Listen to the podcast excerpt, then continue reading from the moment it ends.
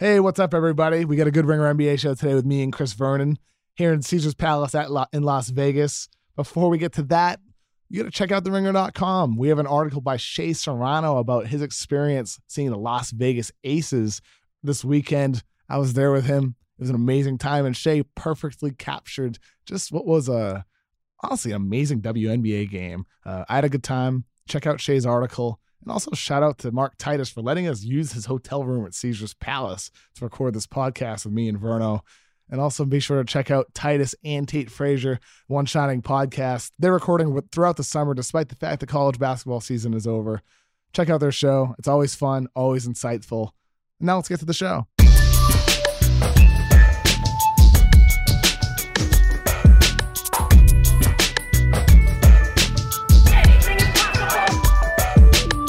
Welcome to the Ringer NBA show. I'm Chris Vernon, and joining me as he does every Tuesday from theringer.com, and this time in person, Kevin O'Connor, aka Kevin O'Bomber, aka Kevin O'Concert, aka Kevin O'Conflict, aka Kevin O'Climber, and he's in person with me. Yes. Kevin! Yes. We're Here in we are. person, is we great. are in Caesar's Palace, overlooking beautiful Las Vegas, Nevada. some dope swimming pools here at Caesars Palace. There are some nice swimming pools at Caesar's Palace, and so we have been able to. Uh, we've been around to be uh, be around each other a bunch throughout this week, and watch a lot of basketball over at the gyms. Um, I guess we'll start with standouts, right? You go to the gym, and last year I remember us doing this podcast, and Donovan Mitchell and Jayson Tatum. I mean, it was pretty obvious when you Yes. watched those guys. There were a lot of moments where you would watch them and you would think that's the best player on the floor, Yes. or possibly what did we miss about this guy? Um, more so Mitchell than Tatum, Mhm, obviously, of because he went a little bit later.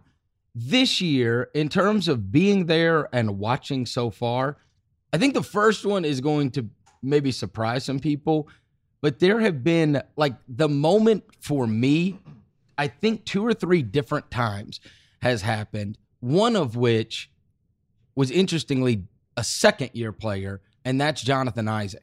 There have been First at guy least on my list too, Chris. Really? Yeah. there's Yeah. been at least twice where I've been at the games and there's a five to 10 minute span where I'm watching the game and I think this guy is just better than everybody else out on the court. And he's one of these guys that just kind of, you know, he got lost in the conversation. He, he really had a very insignificant rookie year. injury riddled. Injury riddled. He's out out a lot. He was a very high pick by the Orlando Magic, but he was just off the radar last year. And then he comes back this year. And I remember when I saw him in the preseason last year, there was a moment where he was standing next to Chandler Parsons and guarding him, and he just towered over Parsons.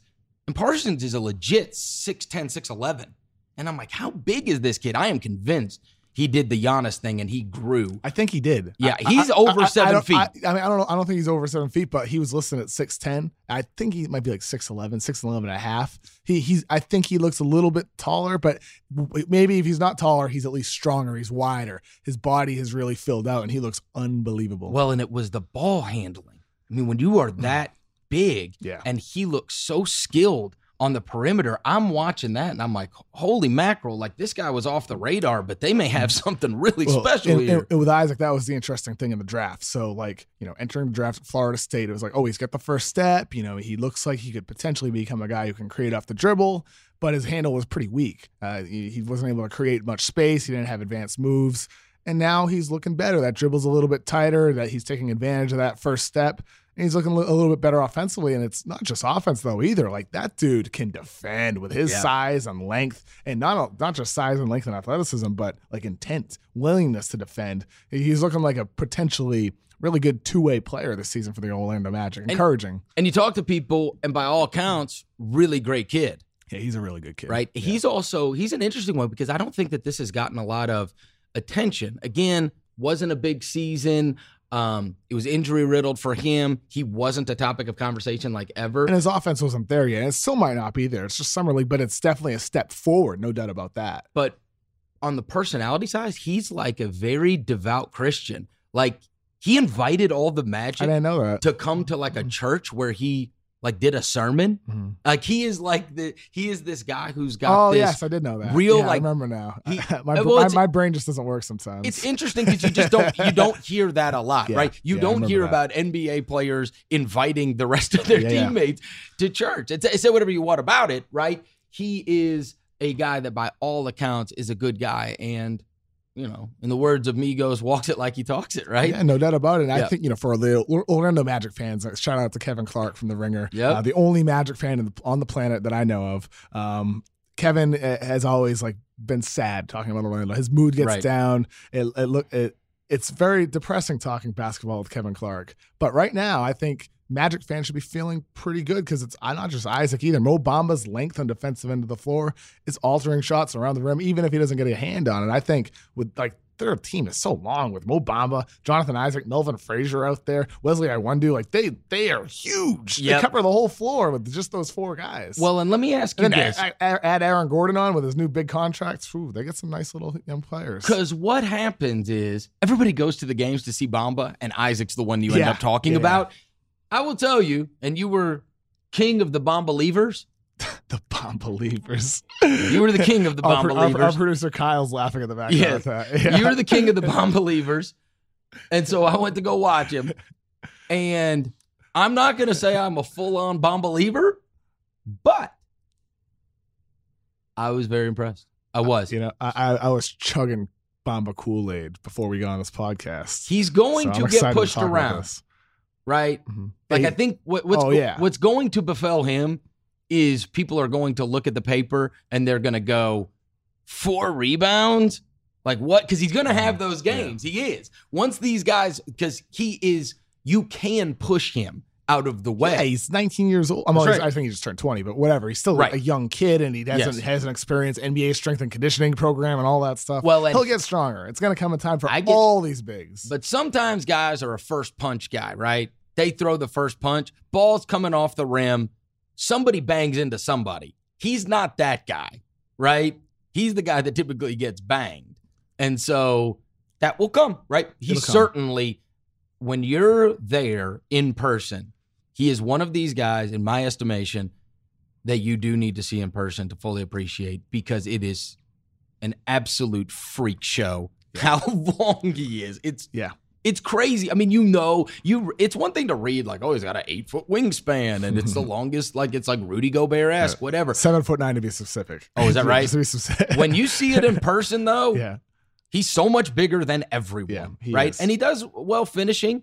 Had I, I've watched him hit a corner three. I've watched him dream It- shake. It's it's like uh, Tommy Heinsohn has a line where he says he can tie his shoes without bending over. Yeah. Skilled kid though. He Yeah, is for sure. Uh, you know, Bamba. I think you know all some of these bigs do look more impressive. Jaren Jackson has had some nice moments as well. Wendell Carter, another guy that I really really liked. He's been pretty damn good for the oh, Bulls. he's been great. One of the knocks on him pre-draft was like, oh, you know, def- defense is a concern. He's sluggish feet, and, and like I, I always thought that was a little bit overblown. And and now that like his body looks a lot better, it looks like he's really trimmed some body fat since the end of the season at Duke, which is to be expected when you're focusing exclusively on basketball. He's looking better defensively, in addition to the fact that like he can do some things on offense, and we'll see how he pans out. But I'm encouraged early on, and Bulls fans should be too. With the Carter marking in front court, pretty fun. And I've made some excuses for the Duke kids. Obviously, I was on the Bagley train in the whole defensive Have thing. you jumped off the train? Oh yet? hell no! Okay, no good, way. good. I was gonna say, no don't way. jump. Even though I'm not on the Bagley train, I was gonna say, don't jump off yet. If no on, way. yeah, I ain't going yeah, anywhere. don't, don't. Um, but I've made excuses for them defensively because listen, they play zone. They played zone at Duke, and people can use that against these kids. But the truth is, they were all freshmen. They're playing together for Mm-hmm. the first time. And zone, anybody that's ever played basketball, it's lazy. That's Coach Ev- K's fault. but Co- ev- Co- Coach K didn't want. It's like it's like uh, uh, shout out to Mark Titus Yeah. for letting us use his hotel room to record this. That's right. Um, the One Shining podcast guys. It's true. Like Coach K, just, just like It's just a make very him play, coach him up to play man. The zone defense wasn't the fault of Bagley or Carter. It's- put that on coaching. it's also the truth that they it- it's hard to be extremely active when you're playing that way. In fact, I heard somebody they interviewed Bagley and they were talking about the defensive knocks and he was saying, "Okay, so you guys want to talk about my blocks I played on the Wait, who, side. wait, who said this? Bagley. Bagley said this. Yeah. What about his reaction time? That's what I would say to him. What about your awareness? This is what he said though. If you want to talk, he said if you want, he said if you want to talk about the blocks, right? Mhm. Things get funneled to the middle, Mhm. right? So Wendell Carter had a lot of blocks, and he said when I was in the middle, I blocked a lot of shots. He said, "What do you want me to block on the wing?" Sounds like excuses to me. It's not about All your. right, It's not. It's not about right, your. It's not about your right. block shots. It's about your lean body. It's about your short Okay, arms. It's about your reaction time and your awareness. All right. Not not to like. Don't you know, you cra- slander I know. I know. Marvin that's what I'm Bagley to my face. It's different on the phone. Yeah, right here we, we we might throw fists. We might throw fists. Uh, Kyle, get ready to break this up. Let's go. If, if Let's go man, right if now. this man don't stop talking about Marvin Bagley in my face. Let's go. All right, the other ones that have jumped off the page, we I think we spent a tremendous amount of time on the Orlando Magic. Oh, w- one more thing, real quick. Bamba, Isaac, Gordon. Can they all three play together? Yeah. I think so. Really? I think so. How? Give him time. Who's Give the him- three? Uh, Gordon. Doesn't matter. Yeah, I mean, you can play. You, you, you, look, But isn't he best suited as a four? everybody's so small ball obsessed. You can play with size if they're skilled. Gordon is a skilled player, and he's All still right. super young. Look, yes, these guys do need to improve their jump shots. Isaac needs to improve his three. Gordon needs to improve his three, and Bamba needs to prove he's more than just a theoretical shooter. But yeah, they can play together All because right. of their size and length on the defensive end of the floor, and the fact that they can you can really mix and match them. You want to play Isaac at the five with Gordon at the four, play super small ball, boom. Want to put Bamba at the five and play rim running center, have Gordon at the four, boom, you can do it. There's so many different little things you could do that I think uh, Orlando's new co- head coach Steve Clifford can get really, really creative with the combinations as those guys develop into their primes. Other ones that have been mega impressive. Certainly, there's been a tremendous amount of buzz on Kevin Knox. Yeah, Kevin Knox, he's been great. He hasn't shot the ball well yet, which we'd like to see, but like he's doing all the other stuff. Like he had a pl- two plays I want to mention, Chris. He had a play where he was he I think he cut baseline, I believe, and he just whipped the pass to a corner three shooter. It's like a little thing like that, more than just a scorer. And then on the defensive end of the floor, He's been grinding. He's been hustling, defending multiple positions, and that's something that uh, Mike Schmitz from Draft Express pointed out on Twitter uh, before the draft. He's like, you know, so much focus on Knox at Kentucky and how he didn't really defend well there. He's like, well, when I saw him at this level, you know, at this competition, he was doing this, doing this, doing this. Like, look at these highlights, and it's like, yeah, at the high school level, he was awesome defensively. And perhaps we're going to see that now at the NBA level, in addition to his scoring potential, which um pretty clear lane for him to be a really good scorer. I was told before the draft that Calipari was calling all kinds of teams, saying Kevin Knox is he's the one off my team. Yeah. Like he is he is going to be the real deal. He was a big fan of his, and you know, Cal always does the tongue in cheek, you know. I didn't use him right, or you know what I mean. Like the Uh, reason he didn't do Well, as much is right. because right, like well, because what you what you look what you look up and you see Karl Towns doing what he Oh, did Karl- more more. Karl if you watch Karl shoot. Towns, right? If you watch him in Kentucky and then watch him in the pros, if you watch Devin Booker Kentucky and then watch him in the pros, a lot of Devin these Booker guys, never ran pick and roll. right, Yeah. much better suited, and Knox feels that way. It feels when you are watching him like, holy mackerel, with a with a wide open game and more space out here on the floor, he is much better suited for Oh, this. no doubt. I Right? mean, he's so athletic. Yeah. So athletic. And, you know, the shot hasn't really come yet. It's, a small sample. Just Right. don't, don't, don't, you know, it's like the opposite of like Jaren Jackson. It's like Jaren Jackson can shoot, but like don't overreact to the 8.38 game. He's not, he's not like Kyle Korver. He's not Right. Stephen Curry shooting half court jumpers, but like the, the truth is somewhere in the middle. Um, it's encouraging. So It's when we were going into the draft, I kept uh, telling you that we are going to look back and we know there are going to be busts. There we know there are going to be guys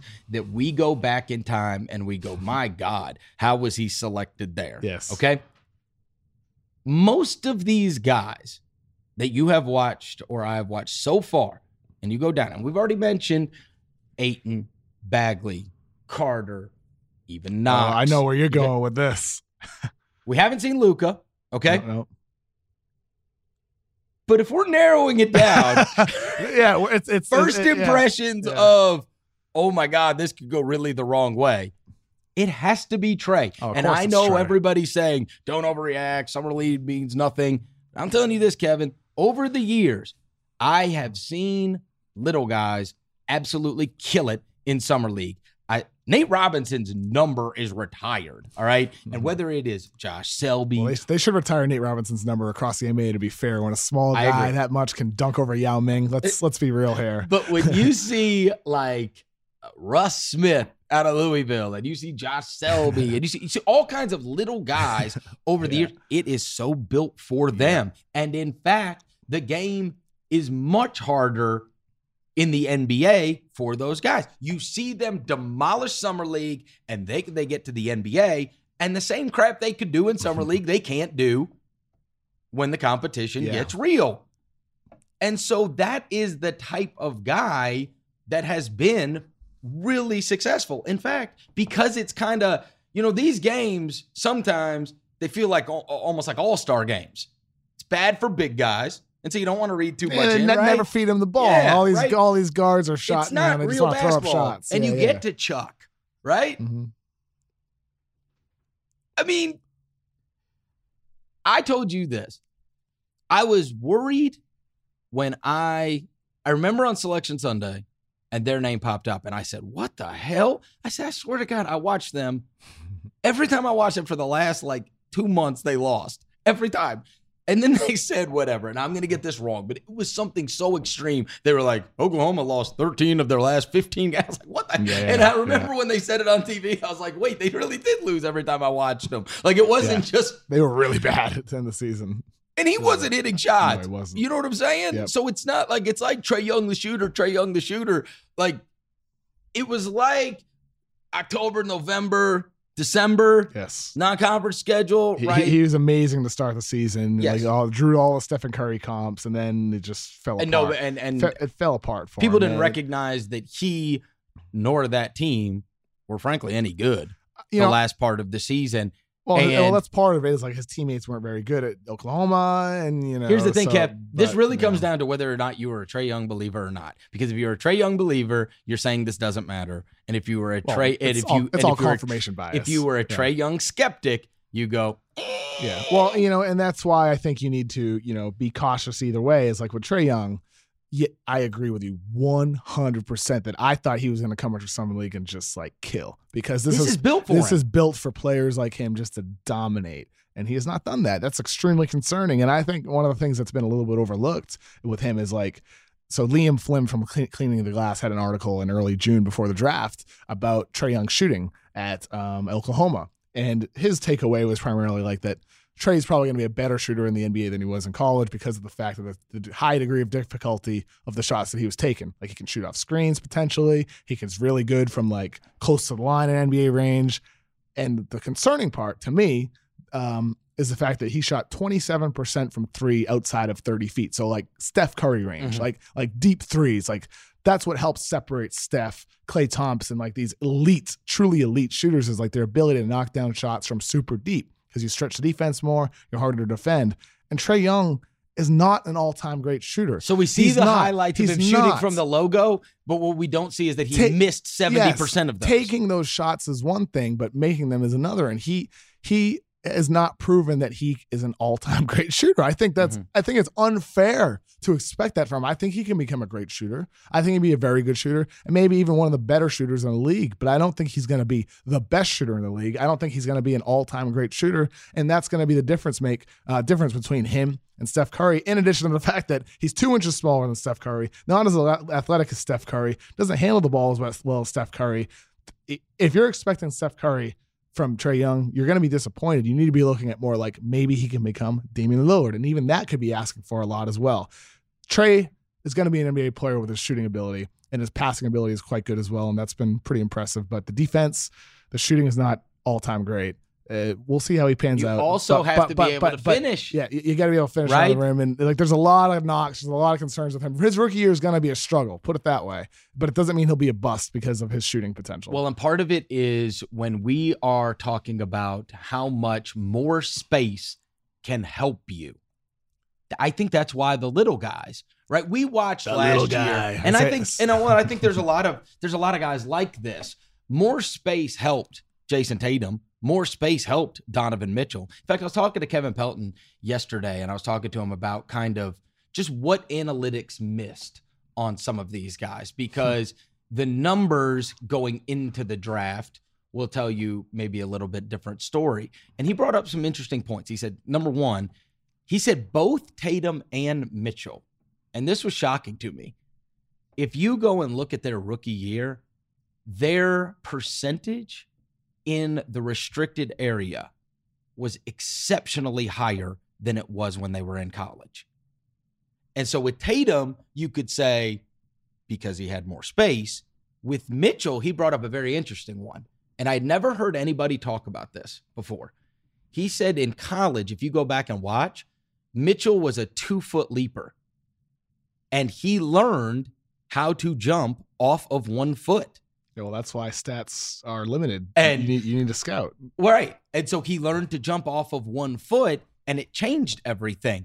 And in fact, I was talking to somebody last night, a front office, uh, uh, an NBA front office guy last night, and I brought up the, the Mitchell thing, right? About the jumping off of two feet and then how that almost, tran uh, you know, that transferred to ability to finish at the rim. And Pelton told me that there's a kid like that this year. And he said, if you watch, he said it's Miles Bridges. And the Yeah, interesting thing is going to two-foot guy, be yeah. if Bridges can learn like Mitchell did to jump off two feet. And I mentioned this to this uh, NBA front office guy, and you know what he said? He said that's why I loved Okogie, Mhm. the kid from uh, Yeah, Georgia yeah, Tech. Yeah, he's really right? good. There's a Wake Forest. Yeah, yeah, I, Georgia Tech. uh, yeah, I love Okogie. Okay, Really good. he said the same thing though. He's a two foot guy, and I remember saying that in our meeting. If we can get this kid to jump off of one foot, right, the amount of stuff he's going to be able to finish at the rim is going to change dramatically because you are restricted. If you just think about it, right, you are restricted if you're a two foot leaper.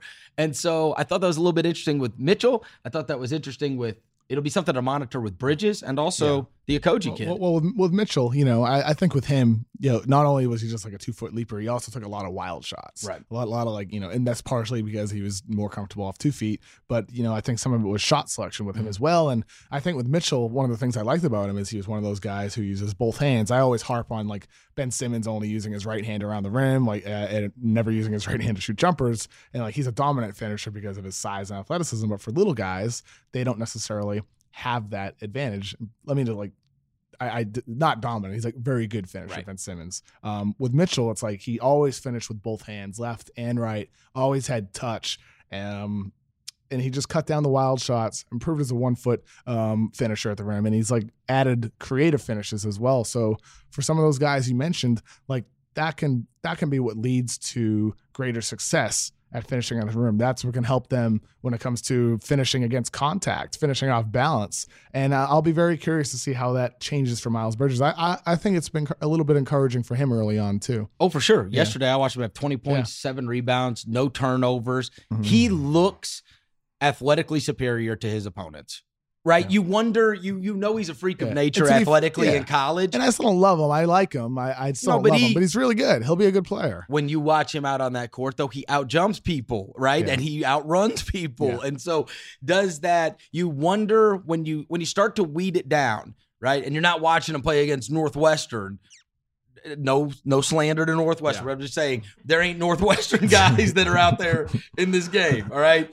And you watch him like you're like, wow, he looks like an amazing athlete. Like he still looks like an amazing athlete when it's been weeded down to NBA prospects. it, it's, you have me thinking about the stats part. You know, Yeah. it's interesting. Like so much of it is like contextual too, because like, are, is a player playing in a system with two big men where the lane is clogged, right? You know, like so many little things. You know, that exact thing was Yeah. brought up to me yesterday. So one one quick example. Yeah. Uh, so Terry Rozier years back in Yep. the 2014 draft, he was somebody I wasn't very high on. Um, and then like in early, early June when I like try to like erase my ma- mind and look at things again, like I re looked at Terry Rozier. I was like, okay, I'm way too low on this guy. Bumped him up to like you know 30 ish or something like that. Maybe I think it was 20 ish actually, high 20s. And um, so I still didn't love him, but I liked him a lot more. And he was somebody where it was like, oh, he played with two big men constantly clogging the lane. My hesitation with him was his touch still isn't that good.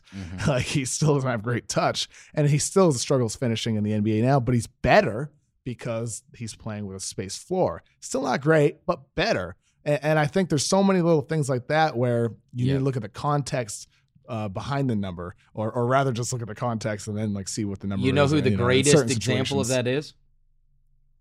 And I brought this up to him because when that whole draft raider came out, Pelton broke it into two different columns, one of which was analytics and what the scouts say, right?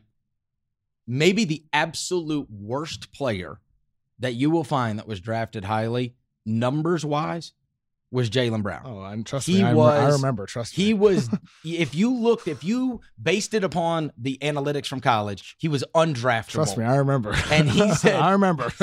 I remember being on Boston Sports Talk Radio, like getting in arguments about Jaylen Brown before the draft. And here's Yeah. what here's here's what he said. And exact same thing. matter. they played with two bigs. Yep. And he said, and here's Ivan what, Rabb and that other dude who Yep. escapes me at the moment. and he said, here's what we missed on him. What a bunch of that team was a joke. A lot, there's a lot of NBA talent on that team. Ivan Rabb drafted Yeah. Jabari, Jabari Bird on the Well, Celtics, a pretty good two way And they player. played very slow. yeah, oh, they were they were a disgrace to watch.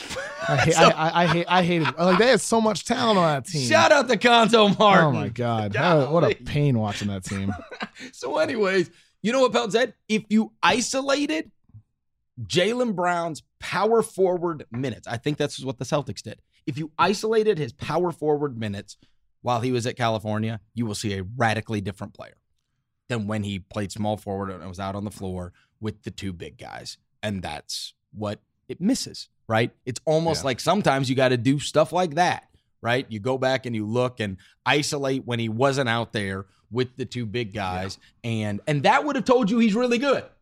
I mean. I mean, I mean, like even like with the NBA draft guide, like sometimes I'm like, why do we even put the numbers there? I know. right? Like the basic box score stats Yep. line. It's just that, that's why we have like the, the per forty um, below and like the effective field goal percentage instead of like points and all that because it's like at least it's a little bit more um, valuable like to to project a guy ahead. But even then, it's like. I don't know. I mean, I- Right. I, I honestly am somebody where I don't really care much for college stats. I just don't. Uh, I've never have been. Um, there's little things you gotta look for sometimes, um, but oftentimes it's like you mentioned in your conversation with Pelton. It's more contextual. Um, try to look for instances where like the guy's playing the four or playing the five, or what's what's going to better re- reflect what the circumstances and environment will be in the NBA for that particular player. And that's incredibly difficult to do because there's only 30-ish games for each college player. So then like if you if you're like you know if you're putting all these like settings in right, so like say I want this, I want this, it's like oh you might have like 80 minutes uh, of, of a sample. Right. It's like it's so ultimately it doesn't mean a lot. That, that's why I mean I'm somebody who with college primarily I think you need to scout more than anything else. With NBA, there's so much more data that's available. You have you have synergy. Uh, well, you have synergy for Yeah. college too, but you might have a, a wider sample, larger sample. You have second spectrum for NBA teams. You have so much at your disposal. You have the athletic testing, all that stuff that Right. teams have, where there's just so much more that you can use to do pro personnel scouting to figure out guys. Whereas college, it's like just gonna watch. I think Right. really. One of the other interesting things that has taken place throughout here uh, through summer league is everybody goes and watches this rookie class who we were all excited about. One of the narratives has not been, which I think certainly is worth bringing up. Typically, when you come to this, you're watching first and second year guys. But last year's class was so damn good. Oh, it was awesome. We see none of them. We don't see. We're obviously we're not seeing Tatum. We're not seeing Mitchell. We're not seeing. We're not seeing. You go up and down that list. We're not even seeing Lauri Markkanen. yeah. We're not even seeing guys like Dillon Brooks, who was selected in the second round, right? I mean, like guys played a lot of minutes last year. It's almost surprising when we do see guys. Right. Yeah. That's why Isaac stands out like a sore thumb. Mhm. Isaac reminds me of Brandon Ingram last year. Jetty uh, Cedi Osman, second Yep. or third year player, I forget, but um, yeah, second year player because I remember last summer Right. Ty Lue or Ty Lue was asked have you watched Cedi Osman. He's like, nope. so yeah, last year was Cedi's first year in the NBA. Like, even someone like him, he had a big game the other night. So did Korkmaz Yeah. Yep. at the very beginning 40 of this thing, points. right? Yeah, he lit it up. I mean, but you see the difference. I remember Brandon Ingram played at the very beginning and then got that injury scare and they never that- and you never saw him again. Yeah. The one guy we might could have seen was the number one pick overall, and that is Markelle Fultz. And I know you Mm. are keenly aware and interested in a recent story about him. Yeah, I mean, like there was a story posted on SI and ESPN. Uh, I guess there was like a room full of like five, I don't know how many reporters, but with Brett Brown and um, uh, the team owner Josh Harris, just talking about like, oh, Markelle Fultz. We we you know at the end of every season, we we talked to the player and you know we proved him working with Drew Hanlen and all that. He's coming along so great. You know, blah blah blah, this and that. And it's like, what what's the point of like you telling this to the media? Like, why why bring a why bring a handful of reporters in to tell them this? It's just it's a weird little thing to do. And I um conspiracy theory. I have no reason to to say this other than my own conspiracy is like maybe you're just trying to increase his trade value by putting this out there. Just throwing Can I it out sell- there. can I Like, sell like, you- Hey, Fultz is coming Can I sell well. you out completely? Sure. All right. Ladies and gentlemen, I'm here to tell you that me and Kevin were sitting together at a game, and I know the exact moment that Kevin bailed completely on Markelle Fultz. Oh, oh, hey, I, I, And let me, let me say, let, let me, let me say this before you say it. I, I would never, I would never bail completely on, No. on a 19 year old Yes. number one pick. you were done. You were done. I was, I'm not Kevin, done. I'm not you done. were done. I'm not done. Markelle Fultz was whooping down cheese fries on the front row at the game. I mean, whooping them at a at a pace of a man who had not eaten in weeks. Like he had been walking through the desert, devoid That- of food and is- water. That is how. and and Kevin said, "Look at Fultz eating those cheese fries. I'm No. done. I'm done." he, he was okay. Let, let, let me let, let me let me just let me just let me just let me let me Hey, just hey, let me just correct the record here. He was he wasn't wolfing them down. He, he was eating one at a time. but he was doing time. them at it was doing it at a rapid pace. Yeah, sure. Um, with, with Markelle, right. like he can eat No, how no, he, no. wa- he can eat how he wants. No, he Uh, can't. I- Not in your I- opinion. This was this was this was Kevin. This was Kevin. Kevin O'Connor, the Uh, scout, and he said, "Look at him eating those fries. I'm done. I want I want to make a joke. I want to make a joke, said, but I can't. I can't say it. I said, "You're out on Markelle Fultz uh, because of the cheese fries. I'm out." That uh, you know what? That was the moment. I'm gonna tell you, Kevin, that I was very excited about you. And like, if people say, "Oh, he's just the guy that relies on the stats too much," that was a very old school scout Well, take. I'll tell you what. That is the old guy in the crowd, the old school scout that says, "Look at the No, way he eats I got a better fries. one for you. This is a massive I red a, flag." I got a better one for you. I got a better one. Last year at Summer League, last year at Summer League, Uh-oh. I was sitting near the. I think it was was it Sixers, Lakers, whoever it was. Near, near. I think I put this in the Ringer Slack at the time. I had to tweet about it because it would have seemed like obsessively weird. Yes. But I'll say it now. Um, uh, so on the jumbotron at Summer League last year. Um, there was a kiss cam, and it was a pretty good kiss cam. It was funny, right? Yeah. And like, so I, I was looking up at the kiss cam, and I looked at the Sixers bench. Mhm. A lot of players were looking up at the kiss cam, which they probably shouldn't have been. Right. Um, and a lot of people around me in the crowd were giggling and laughing. And I was looking at Markelle Fultz on the bench, looking up at the kiss cam. He had a blank face on the entire time, and everybody around me was like bursting out and laughing. I wasn't looking at the kiss cam, so it might not have been funny. But Markelle, with everybody laughing around me, Markelle had a straight face on. It was just an interesting little moment where it's like everybody's laughing except for Markelle. So he is a humorless guy No, Mark- who no. is- who It- eats cheese fries in a diabolical way. no, Mark, Markelle, Markelle. I feel like we are. Can't Uh, this is, there's just friggin' red flags Yeah. flying off the guy. Uh, well, with Markelle, uh, I, I just have to say this: with Markelle Fultz, he was number one, number one on everybody's board for good reason. He's a big guard with a strong body who can defend, who can rebound, who has athleticism, who can create off the dribble, who has a good handle. Admit you're out on him. Don't don't talk him up. Admit No, you're out on us. I am him. talking about right You now. don't want- I'm, you don't I'm want setting, I'm setting up. I'm setting up my point. Markelle showed everything this season after returning from his battle with the Yips at the end of the season. He showed literally everything that made him the number one pick, except for the jump shot. So, like the maturity, the eating, you know, all that shit, right? You can, you know, it, I'm not too worried about it because over time he's going to get older, and he's going to mature. What I am still worried about is the jump shot. And the Sixers said yesterday, right, uh, with the group of reporters that he looks better. If he looks better, that's extremely encouraging. Drew Hanlen's one of the best trainers, if not the best trainer out there. Uh, working with Drew is a smart move for Markelle Fultz. But until he proves that he can shoot in a game situation when he's tired, when pressure's on, it's a little bit scary for him moving forward because that is such an integral part of what made him a top prospect. So if you're the Spurs or, or Sixers yourself or any other team that might be trying to trade for him, I'd have hesitations until you see him out there on the court. And you know, on the flip side of that, you could say the same thing about Kawhi. Until he comes back after playing only nine games last season, until he proves he's still that two-way elite, you know, Hall of Fame level talent, you know, player, I'd be scared to dump everything out there for him. So if you're the Sixers and you do truly believe that Markelle's making immense progress as a shooter, maybe you're like, no way we're trading this guy for Kawhi Leonard. There's no way we're doing it because of how he's looking this summer, right? Because they also would want to see Kawhi. It goes both ways. And like that's why with this Kawhi Leonard stuff, I am just fascinated by like the negotiation battle that's going to go on with these teams trying to get him. Because until you see him, I don't know how to value him. Until you see Markelle, I don't know how to value him either. It's it's really nuts. You know, I mentioned this last week that I thought number one, they've got the assets, and number two, those two guys that the friendship between the Spurs organization and Brett Brown is something that can make it happen. And then yeah, for to sure. go a little bit further, lot of trust. I'm sure. The other thing is, Yeah. you did wonder once the Paul George thing took place and he re upped with Oklahoma City, you wondered if that was a chance. People can keep on saying, hey, he's going to LA, he's going to LA, he's going to LA. We did all of that last year with Paul George and Oklahoma City. It's a rental. He's going to LA, he's going to LA. And you see the way when push comes to shove, the way that one Mhm. played out, that maybe it does, right? Even having him for a year with the ability to win and recruit with said player, that might actually be able to work out. Also, a guy that he trusts.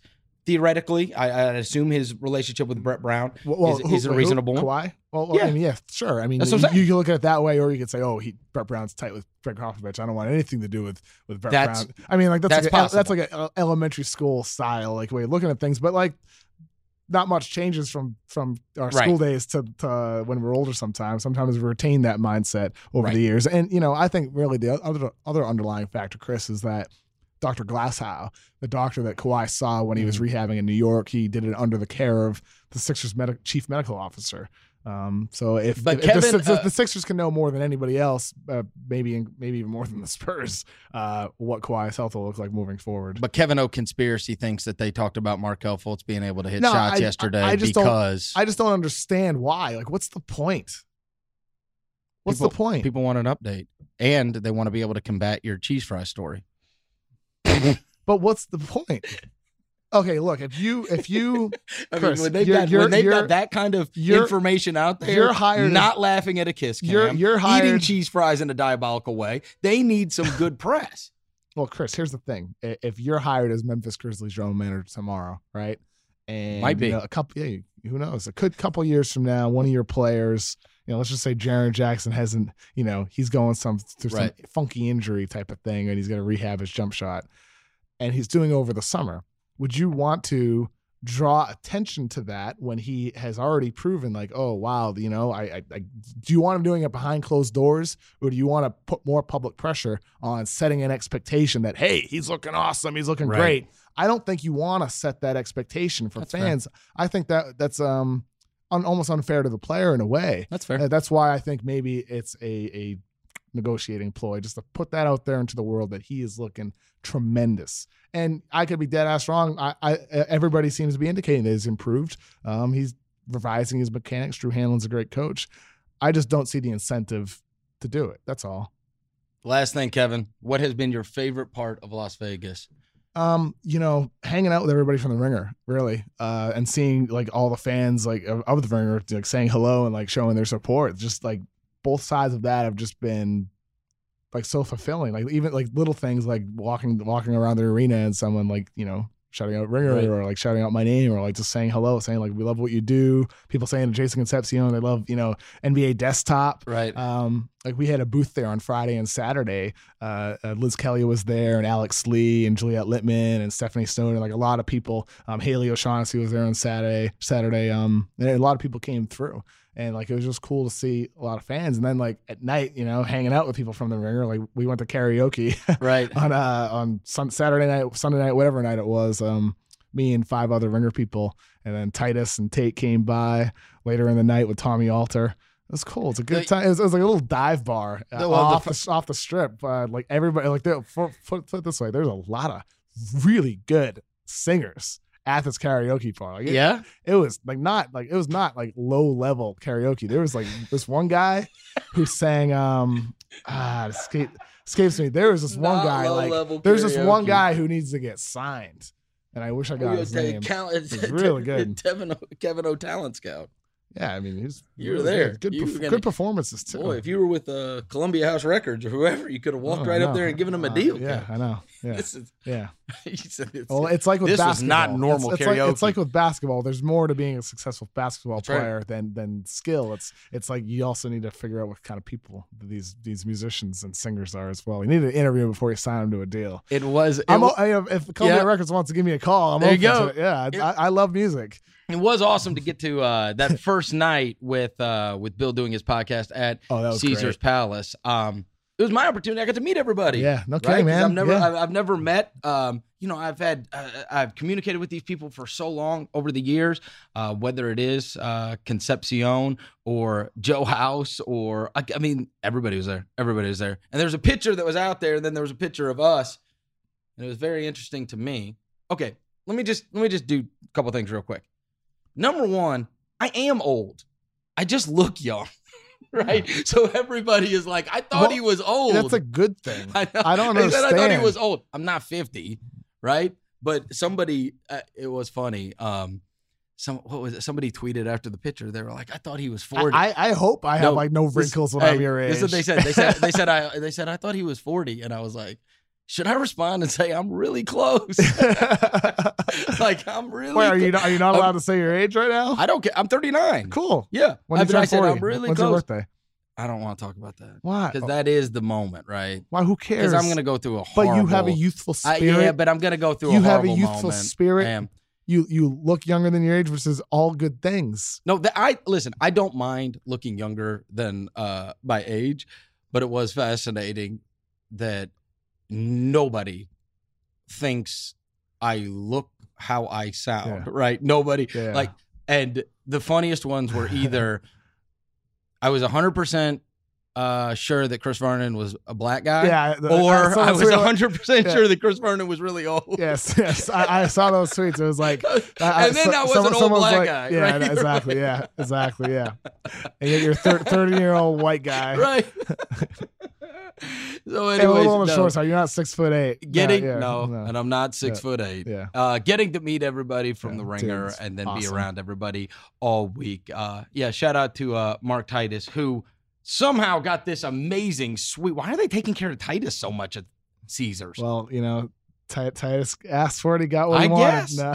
I guess so. Mark Oh, Titus. yeah, also shout out to Caesar's Palace as well, right? Yep. Because you know they they they um we recorded a The lot of stuff week. in Caesars the whole week and They were great. very accommodating. It's very very. I've never been in Caesars. I don't think. I remember last year walking around. I was in Vegas for the first time. Oh, it's walking around. great. I don't think I've walked around Caesars. It's very nice in here. I like it. Oh, it's, It's chill. absolutely great. It's chill and yet it's fun. Nice restaurants and too. getting to do a podcast in person with you is an Yeah. absolute treasure. Yeah. We made it all the way through without getting at each other. I, th- I think we're friendlier in person, yeah, right? I think so too. I think we're friendlier in person. Bow to Collin Sexton. Yes. Collin Sexton. No, bow was- to him. Yeah, he looks good. Looks pretty good. I wanted to try to That's get you mad before we left. Yeah, he looks good. He looks He doesn't need cheese fries. I asked oh, him. Really? You did? Okay. No, I okay. didn't. Oh, I mean, I mean, should ask him. It's going to do it for another Ringer NBA show. Thanks to everybody for listening. This one from Las Vegas, thanks to Caesar's Palace. And we will talk to you next week.